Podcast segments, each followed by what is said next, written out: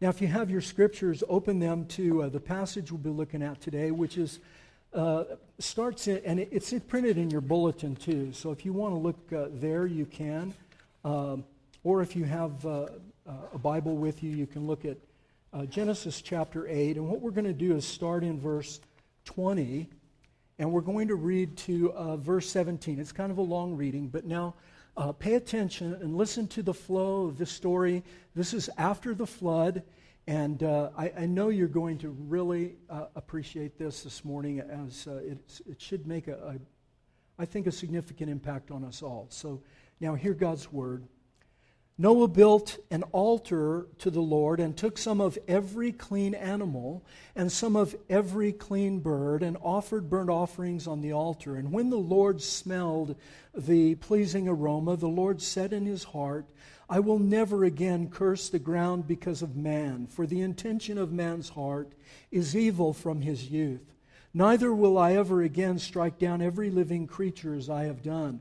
While the earth remains, seed time and harvest, cold and heat, summer and winter, day and night shall not cease. And God blessed Noah and his sons and said to them, Be fruitful and multiply and fill the earth. The fear of you and the dread of you shall be on every beast of the, of the earth, and upon every bird of the heavens, and upon everything that creeps on the, on the ground, all the fish of the sea. Into your hand they are delivered. Every moving thing that lives shall be food for you. And as I gave you the green plants, I give you everything. But you shall not eat flesh with its life, that is, its blood. And for your lifeblood I will require a reckoning. From every beast I will require it, and from man. From his fellow man I will require a reckoning for the life of man. Whoever sheds the blood of man, by man shall his blood be shed, for God made man in his own image. And you be fruitful and multiply, increase greatly on the earth and multiply in it. Then God said to Noah and to his sons, Behold, I establish my covenant with you and your offspring after you, and with every living creature that is with you, the birds, livestock, and every beast of the earth with you, as many as came out of the ark. It is for every beast of the field. I will establish my covenant with you, that never again shall all flesh be cut off by the waters of the flood, and never again shall there be a flood to destroy the earth. And God said, This is the sign of the covenant that I make between me and you and every living creature that is with you for all future generations. I have set my bow in the clouds, and it shall be a sign of the covenant between me and the earth. When I bring clouds over the earth, and the bow is seen in the clouds, I will remember my covenant that is between me and you and every living creature of all flesh, and the waters shall never again become a flood to destroy all flesh. When the bow is in the clouds, I will see it and remember the everlasting covenant between God and every living creature of all flesh that is on the earth. God said to Noah, This is the sign of the covenant that I have established between me and all flesh that is on the earth. This is the word of the Lord. You know, uh, we, we're not going to talk about all the particulars of the flood itself, which you find uh, in the chapters between 6 and uh, portions of, of 7 and 6 and, and 8. We're not going to look at all the details of the flood uh, itself. Uh, but I would encourage you to read it, and, and it's not mythology. The reason there's so much specificity is because it was a real event. Whether it was a local uh, flood or a global flood, we don't know. There's no proof that it was a global flood, and there's no proof that it was only a regional flood. That's not the point of the story, as I've been telling you, that Genesis is not just simply recording history, it's not historiographic. It is telling us not how things happened, but why they happened. Why God created. Who created? God. Why did He create? Well, He made man in His own image and created a world of goodness and beauty. And why are we in the condition we are? Why is there suffering and evil in the world? Well, it's because we rebelled against God, and we still do till this day. And so God judges the earth with this flood. And he has Noah build an ark. It was gigantic. The specifications are in there if you care to look at it. And he had him take all the animals that were known to him in that world and put them in the ark, uh, two by two, and some of them there were seven, and, and so on. And after the flood abates, a year later, after the flood finally comes down and the ark rests, and Moses sends out the birds, the raven and the doves. You all know the story. And the dove comes back with the olive leaf. He waits another seven days, which is a signal of Sabbath rest. And then they depart from the ark. And then we have this right here that tells us what happened, this covenant that God made. Now, in theology, if you get a, a good systematic theology, or even if you have a study Bible or something, uh, it'll call this covenant, this is the first time the word berith is, is used, the covenant, first time it's explicitly used in Scripture. This covenant that God made with Noah, we call the Noahic covenant. In fact, it's in your sermon. But in reality, this is more than a covenant with Noah. This is a covenant that God made with Noah and all creation. It is a universal covenant with creation. Noah being the representative that God had preserved, he and his family, Shem, Ham, Japheth, and their wives. So there were eight people that were rescued from this flood on the ark, and God makes a covenant with them and everything else. Everything. The weather, the mountains, the seeds, the plants, the animals, with his creation. Never again will he judge and bring destruction upon his creation until the end of time, the consummation of all things. And so this beautiful promise is there. And the ark is the symbol of God's saving power in the midst of judgment. And we talked a lot about that the past two weeks, how Jesus is the fulfillment of that ark. Listen to what John Calvin said. I, I just blew me away. John Calvin refers in his commentary in Genesis and in the Institutes of Christian Religion, he actually refers to the ark, listen to this, as a sepulchre, as a grave. And he says this the most severe contest of all for Noah and his family was to bid farewell to the world, to renounce society and to bury himself in the ark, to seek a new mode of life in the abyss of death.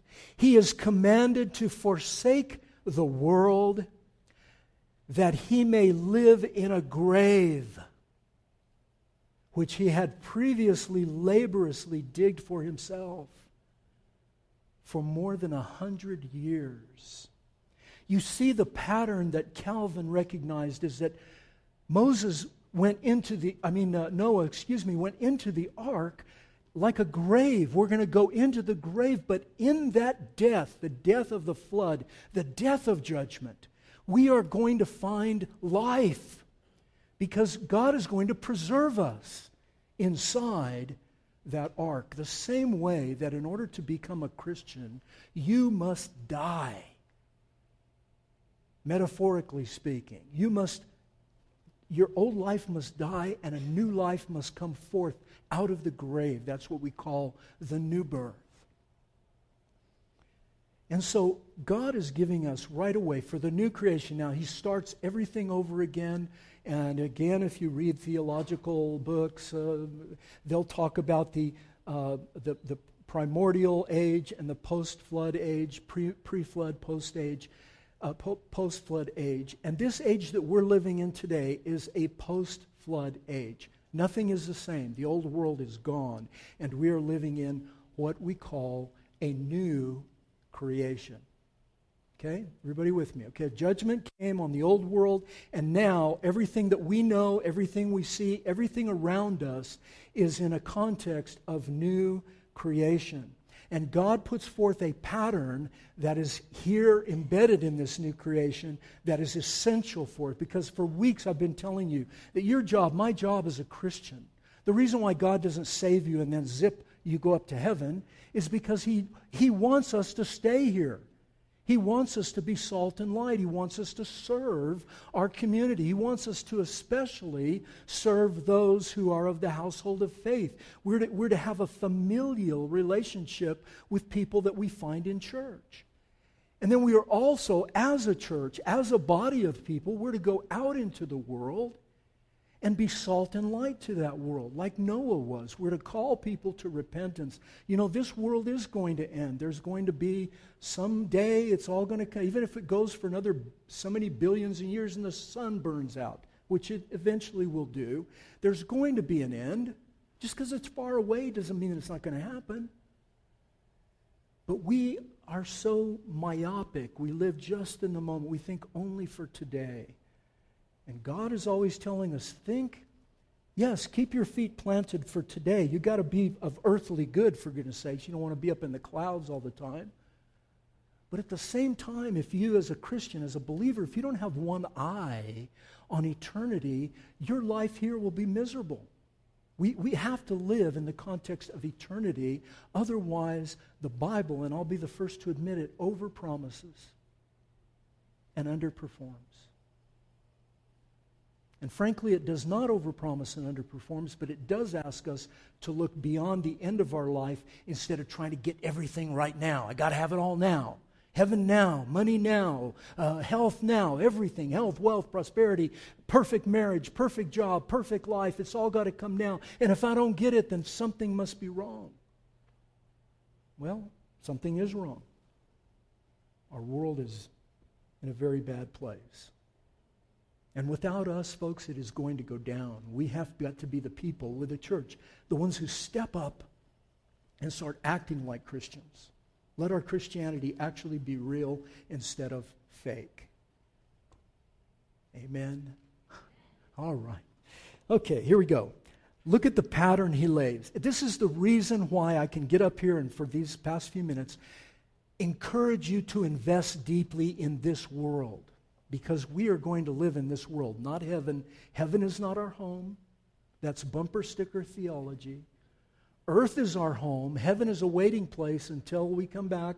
God is going to bring heaven down to earth in New Jerusalem, chapter 21 of the book of Revelation. So, this is our home. We, we have to, to invest deeply in this world, in the people of our church, and in our world beyond, especially people that don't believe like us, that maybe not even like us. And that's hard. It's not easy. I'm not going to tell you it's easy. But it is the call that's on you. To be a Christian is to do that. So let's see what, what it has to say. We need to go back into the world as Noah did to form, to fill, to replenish, to redeem, to recreate, not to live in fear. I've told you week by week, fear is antithetical to Christianity and to believing in faith. We do not need to be afraid not of who's elected president, not who, how many Supreme Court justices are on our side, not who controls Congress, not what ISIS is doing, not what Putin is doing, not what Kim Jong un is doing. Uh, while all of those things are important, we can't just live in a bubble and pretend that, you know, like, uh, uh, you know, we do this, what is it? Uh, la, la, la, la, la, la, la, You know, we can't, that's not what we're to do. We're to be engaged.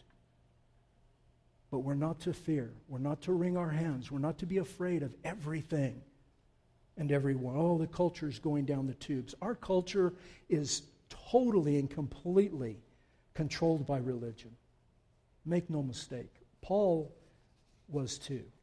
So was Noah's world. Religion has always been there to compete with true Christianity. And so you've got to be aware of those things so that you can live. Let's go quickly through this. It's wonderful he gives us three things, I think, that, that are helpful. Now, there's more, but I picked these three because it just rang true with me. First, the priority of worship. We're going to look at the priority of worship, then the shape or the form that worship takes. Its priority, then its shape, its form. What does worship look like for Noah? What did it, was it to look like for Israel. Remember, they're out on the plains of Moab with Moses, and he's telling them these stories so that they will know how they're to live in the midst of a land where every direction there were enemies all around it. Okay. The form or the shape of worship. And finally, the promise, or what I'm going to call the seal of worship, the guarantee of worship. the promise of worship. So let's go into this quickly and look first at, at the priority of worship. Look at verses 20 through 22. Noah built an altar. The first thing he did when he stepped off of the ark uh, was to build an altar. Now, you see altars being built throughout the Old Testament, and uh, th- they are significant. They are the origination point of where people would interact, interface with God, was in an, at an altar. Then they built a tabernacle to enclose the altar. Then they built a temple to enclose the altar. And then we get Christmas. And God sends his Son to be our holy temple, to be our tabernacle, to be the altar upon which judgment is executed. Wow. All right. Noah built an offering and he offered burnt offering. You can look at the details. His first thought, his first act after this catastrophe was worship, thankfulness, devotion, dedication, atonement. In other words, he was making an offering for sin. The world had just been destroyed, and he had the presence of mind to say, This is not because God is mean or unfair. This is what we deserved. He humbled himself. He got down on his knees and he humbled himself. And I cannot tell you, I had a friend of mine, a pastor in Florida, who left the ministry and went to go teach in seminary. He couldn't stand pastoring in church anymore. And I called him one day because I wanted to go help him. He was uh, uh, teaching in a seminary in, in Cairo, Egypt, and I wanted to go and do, you know, occasionally go and, and, and, and teach there in the seminary. And I said, Why did you leave church? He said, Chuck, I got so tired of the hand holding and the whining. Now, nobody at Christ the King does that, so I couldn't relate. You know, you know what I'm talking about. I mean, I'm the chief hand holder and whiner and crier. I mean, I'm always crying and complaining to God. But something bad comes into our life, and you know what the first thing we think about? Why? Why me? I mean, I deserved better. I didn't deserve this. How do you know what you deserve? Really? We don't know. So let's think of what, what, it, what is our priority. Our priority is worship. And I have told you this. I've been here 16 years, folks, and I have told all of you this. Plus, every time we bring a little kid up here for, for their first communion, I tell them that right to their face. And I hope that some of the little guys will remember what I tell them. Run to Jesus. Run, run, run. I don't care what happens. I don't care how bad you sin. I don't care where sin takes you or what kind of a gutter you find yourself in. I don't care what happens, uh, what kind of suffering comes into your life. Run to Him. Don't turn away from Him for goodness sakes. What? Turn to Him. Go to Him. Tell him your complaints. That's what the whole book of Psalms is a bunch of complaints and laments. God, why is this happening? Help me, help me, help me. You've got to be able to turn to him. And when people in the scripture suffer, like Job, Job was very upset about his affliction. And it was horrible and it was unfair. It was evil what happened to him. He did not deserve it. And that should be good news to all of us that there is, an, there is the truth that innocent people suffer. Just because you're suffering doesn't mean that something you've done something bad. We live in a world that deserves judgment, and God judged it. Now He's not going to judge it anymore. And He's calling us to repent, to come to Him, to run to Jesus, especially when we don't understand, especially when we're hurting, especially when we're suffering. Instead of getting mad at Him and shaking our fist, I'm begging you. Run to him. Tell him, I don't understand, but I'm not leaving you until you bless me. Like Jacob, who was wrestling with the angel, and he said, I'm not letting you go till you bless me. And they wrestled all night. Wow. That's the act of worship. Worship should be preeminent. Another thing, very quickly, I want to tell you worship is not just Sunday morning. Sunday morning is just the culmination of a week of worship when God has called us together one day in seven that we can gather together and look around and see our fellow sufferers. where we can sing our songs, where we can eat and drink the body and blood of our Savior, where we can hold hands with people around us who we know have our back, where we can go and see others who are suffering and be a comfort and a help to them, where we can get our strength back. And He does it one day in seven because He knows if He went eight days, we'd fall apart.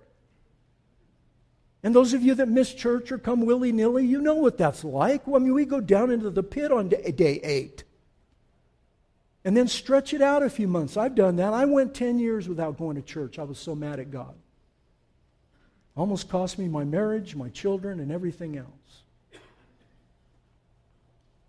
Run to Jesus. And look at what the motive is. Look at verse 21, 821. God smelled, this is a, a, metaphor for his acceptance of the sacrifice. He smelled the pleasing aroma and he said in his heart, Never again. Now, let me tell you something. There's nothing special about that smoke. It was just an animal burning, and it, you know, it probably did smell like a barbecue. Probably smelled pretty good. But that's not why God accepted it. I told you this last week. I, I pled with you with all of my strength that when you see a God of wrath here, you're not seeing the whole picture. Because in chapter 6 and here again in chapter 8, God says something about himself that you and I should know. He is, first of all, a God of love, a God of compassion, a God of grace, a God of mercy, not a God of wrath. And all you hear about, oh, look how mean he was. Really? You're not thinking. You're not thinking right when you think that. We can watch the TV for goodness sakes, folks. We see what ISIS or some other crazy group does, or the, the, the guy that goes into a Walmart and kills 22 people, and we say, Judgment, we want justice, we want judgment. Well, of course. But for goodness sakes, are you nothing but wrath because you feel that?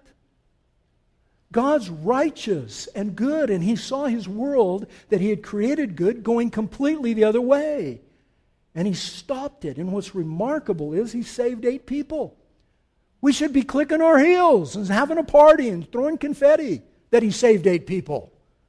But instead, we want to complain, we want to moan, we want to cry, and oh, it's so bad, everything's so bad. Why does God let the world go on? I don't know, maybe He's waiting for you to go do something. Okay, enough scolding. Listen to this. This is where we've got to we've got to sink our anchor down deep in this soil, folks. Listen. God's heart at the time of the flood is full of pain. Said it in chapter 6, said it in chapter 8. God's heart at the time of the flood is full of pain because of people's sin. Human sin inflicts pain on God's heart. Why? Only because he graciously humbles himself to become fully involved with humanity.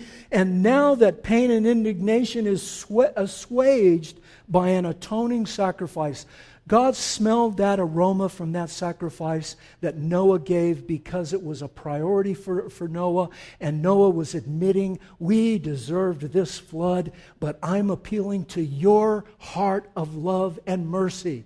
And God breathed it in and said, Yes, never again. Never again.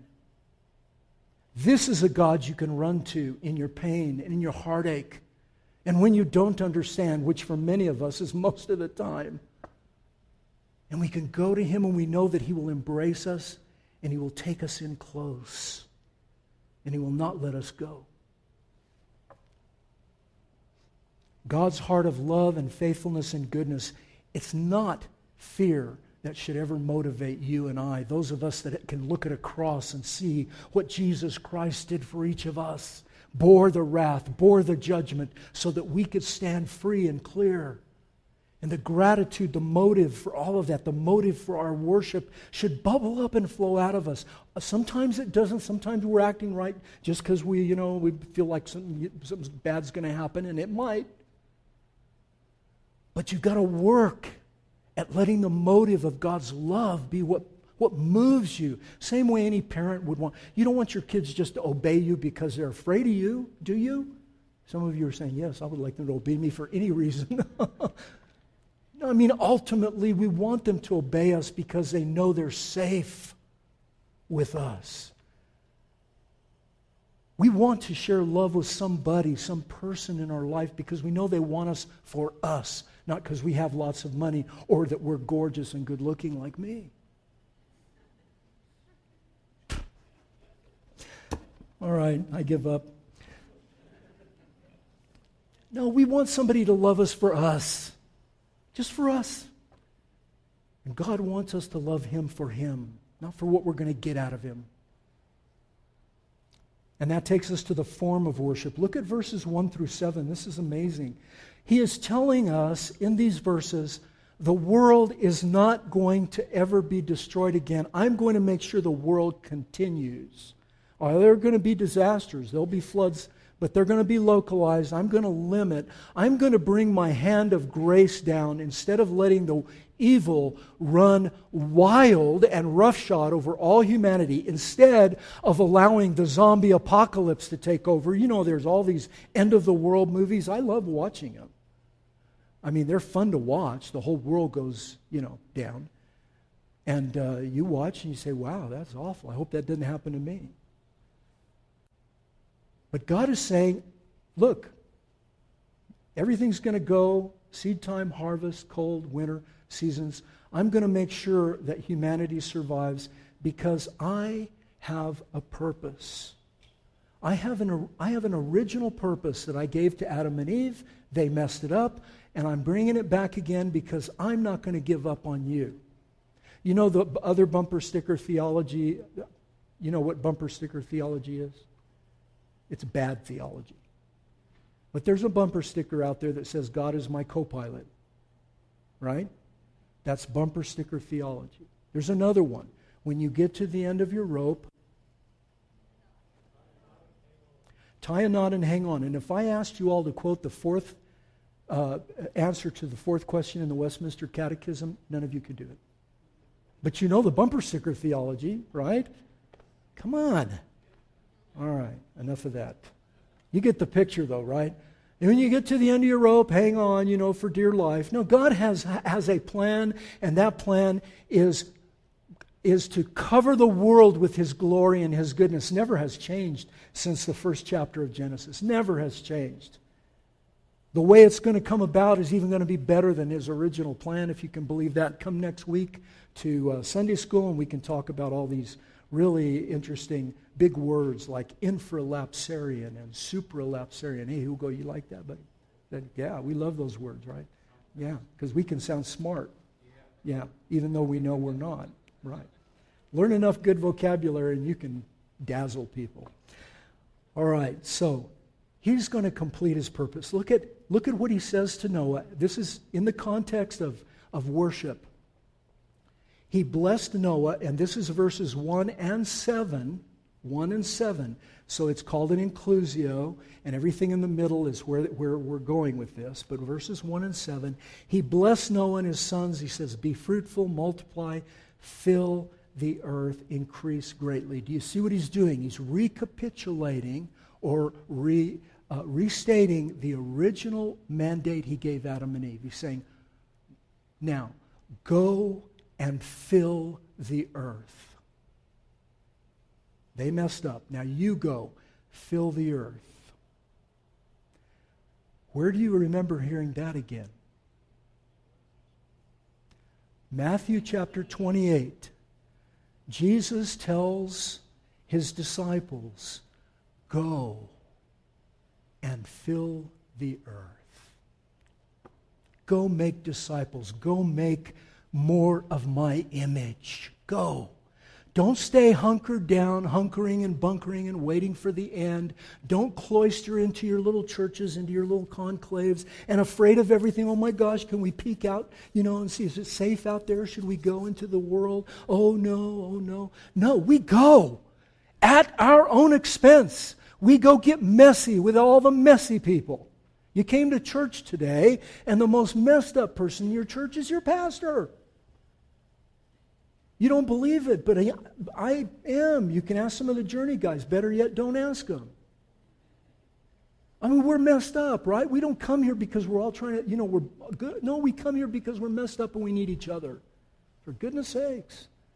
He blessed Noah and his son. Be fruitful, multiply. So we're, we're to go. What is the form of worship? It's going, getting out into the world, making it a better place. You know, learning to play a, a musical instrument, learning to paint, uh, uh, uh, being, becoming a doctor, a lawyer, nuclear scientist, uh, whatever, uh, joining the service, uh, becoming a, maybe you're called to be a pastor. I don't know, you must be out of your mind, but good, be a pastor. any number of things. Serve your family at home. I don't know. But everywhere you go, it's all worship to God. Everything you do, do it as unto the Lord. Do you see it? Your work can become worship. Your play, your recreation, your barbecue tomorrow. Everything is great if you do it unto Him and you look to Him. We're going to go out into the world, not to hide out and become some little subculture. We're to go out and influence the culture, salt and light. And we're to do it in the presence of sin. Look at verses 2 and 3. It's a little enigmatic, but as you get further out into the Bible, you start to see that it's going to be done in the presence of sin. We're going to go out into the world and we're going to be in the presence of sin. He says the fear and the dread of you by, the, from the creation is going to be upon you. No longer this harmonious relationship with creation and with others. There's going to be fear and dread alienation. And we experience that every day. Sometimes in our own marriages, we experience alienation. With our own children, we experience alienation. At work and elsewhere. But we are going to go into the world. This is the form and shape of worship. We're to go out there into the world and we're to do it in the presence of sin. It's still here, and we still got to fight that fight. The good fight of faith, actually. And then he gives us another principle, the form of worship. And this is at the very center. If, you, if I, I was going to show you all the chiasm this morning, we just don't have time. But the very center of this is this whole business about blood. You know, Christianity has been accused, and rightly so, that it's a bloody religion. Oh, you guys talk about blood and Jesus on the cross and all that blood, and, and there's just blood everywhere, and blood killing animals, and blood and blood and blood. And he explains it here. He gives us the pattern, he gives us the principle. The reason God uses blood is because we know what blood is. Right? You don't have to be a doctor to know what blood is. Blood is your life. You take blood away, and what do you have left? A corpse. Blood is the life, and God is saying something that is so profound. Listen to what Dr. Kidner says in his little commentary. It's just it's brilliant. I can't improve on this stuff. That's why I give you these quotes. Listen. God limits man's right over creation. In other words, he says, now there's going to be a limit. I gave you dominion, but now you still have dominion, but now it's not going to be like that. You're not going to be able to call the lion pride over to come and help you do your work in creation. They're going to hate you and stay away from you. He limits man's right over God's creatures. Their life belonged to God. When they offer sacrifice, he's telling us when we offer a sacrifice, an animal, we bring a lamb, a little cute lamb or something, and we're going to offer it as a sacrifice as they did in the Old Testament. That animal may belong to them, but its life belongs to God. Do you see this principle that he's laying down, which is carried out throughout the Old Testament and into the New? The body, sure, that belongs to you, Mr. Farmer, Mr. Rancher, but the life of that animal belongs to me, and I will hold you responsible for the life. I will even hold the animals. This is a mystery. I couldn't find anybody that knows the answer to this. Why he's even holding the animals responsible for predation. Wow, that's mind blowing. Since it belonged to God, it could be seen. You see, the reason he did this, let me just paraphrase uh, Dr. Kidner. What Kidner is saying is if we think that the animal or the sacrifice belongs to us, and we bring it to the altar, and not only its flesh, but its life belongs to us, then we are giving something to God. Are you with me? life for life. But when God puts this verse 4 in here, he blows our minds and he says, No, no, no. You're bringing me nothing. You're bringing me the carcass. Its life is mine. Therefore, what is on that altar is mine. And I'm making a sacrifice for you. I'm atoning for you. I am covering your sin with the life of this innocent. I'm doing it for you. You're not doing anything for me. I'm making peace with you. I'm atoning for your wrongdoing. Why? Because of the sanctity of all life. Life. He gave life not only to Adam and Eve, but to every living thing. All the creatures, He breathed into him their, His breath. They lived by the life of God. And so, what is the promise of worship? I don't have time to to talk too much about it, but it's this whole section, 8 through 17, about the rainbow. And, and if you have questions, come to Sunday school next week. We can talk about the rainbow. But let me say just a couple things. The, even the rainbow narrative is set up in this amazing chiastic, what we call a chiasm structure, so that the, the very heart of it is, is clearly seen in what God says. And he says in the, the first ver- verse of this structure, verse 9, and then again at 17, he frames it like a frame. And he says in 917, I myself, in, it's fact in Hebrew it's emphatic. In your English Bible it doesn't, but in Hebrew it says, I, me, myself. I myself will establish my covenant with you. And here's what it's going to be all humanity. Look, Shem, Ham, and Japheth. You know, Ham's going to get cursed. Canaan, his son, will be cursed because of what Ham does. We'll talk about that later. And he makes his covenant with all creation, every living creature. And then he says, for all time. He repeats it over and over. Never again, for all generations, an everlasting covenant. Throughout this section, right in the middle, he says, Never again, never again, my covenant with all creation. And then he says this remarkable thing, and here's where I'll close. But if you, if you catch this, if you get it, and you put it down into your heart, it can change the way you look at everything else in this world. And that's this whole thing about the rainbow. You see, in Hebrew, it doesn't say rainbow he says, My bow I will put in the heavens. My bow. And he uses a very rare word in Hebrew. It's a war bow. It's the kind of bow that warriors carried. Do you know what I'm talking about? Bow and arrow? It's not just to shoot little animals, you know, so you can eat them. It's a war bow, a bow you use to fight who? Your enemies. Listen to Dr. Waltke in his commentary. Amazing. This is amazing. The Hebrew reads simply bow, not rainbow, a battle weapon. In the ancient Near East mythologies, listen to the world that Moses was writing in. In the ancient Near East mythologies, stars in the shape of a bow were associated with the hostility of the gods. In other words, when people looked up and they saw these constellations with a bow drawn, it was the gods who were, who were threatening these puny humans that lived on earth, right?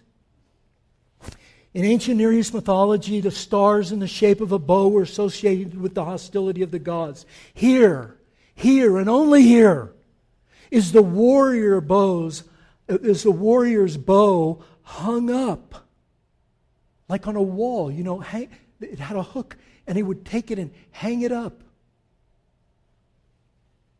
pointed away from the earth. The relaxed or the unstrung bow stretches from heaven, from horizon to horizon, from earth to heaven, reminding God of his commitment that judgment, real judgment, will never strike you again. The flood will never come again. The next time judgment will strike, it will strike me. It's pointed at me. My covenant with you is one in which I promise the whole creation, I will not let you go down. I will take the judgment for you. And we know that the flood of God's wrath, the flood of judgment Jesus bore for us on our behalf, he took the spear, the arrow, the stroke of God's judgment for us. That is the heart of our gospel, folks, what we live and breathe by. And the Apostle Paul picks this up in many places, but I'm only going to give you one for lack of time. Colossians chapter 1. Having made peace, took the bow, unstrung it, hung it up, never again. Having made peace through the blood, the life of Jesus on his cross, by him to reconcile all things unto himself.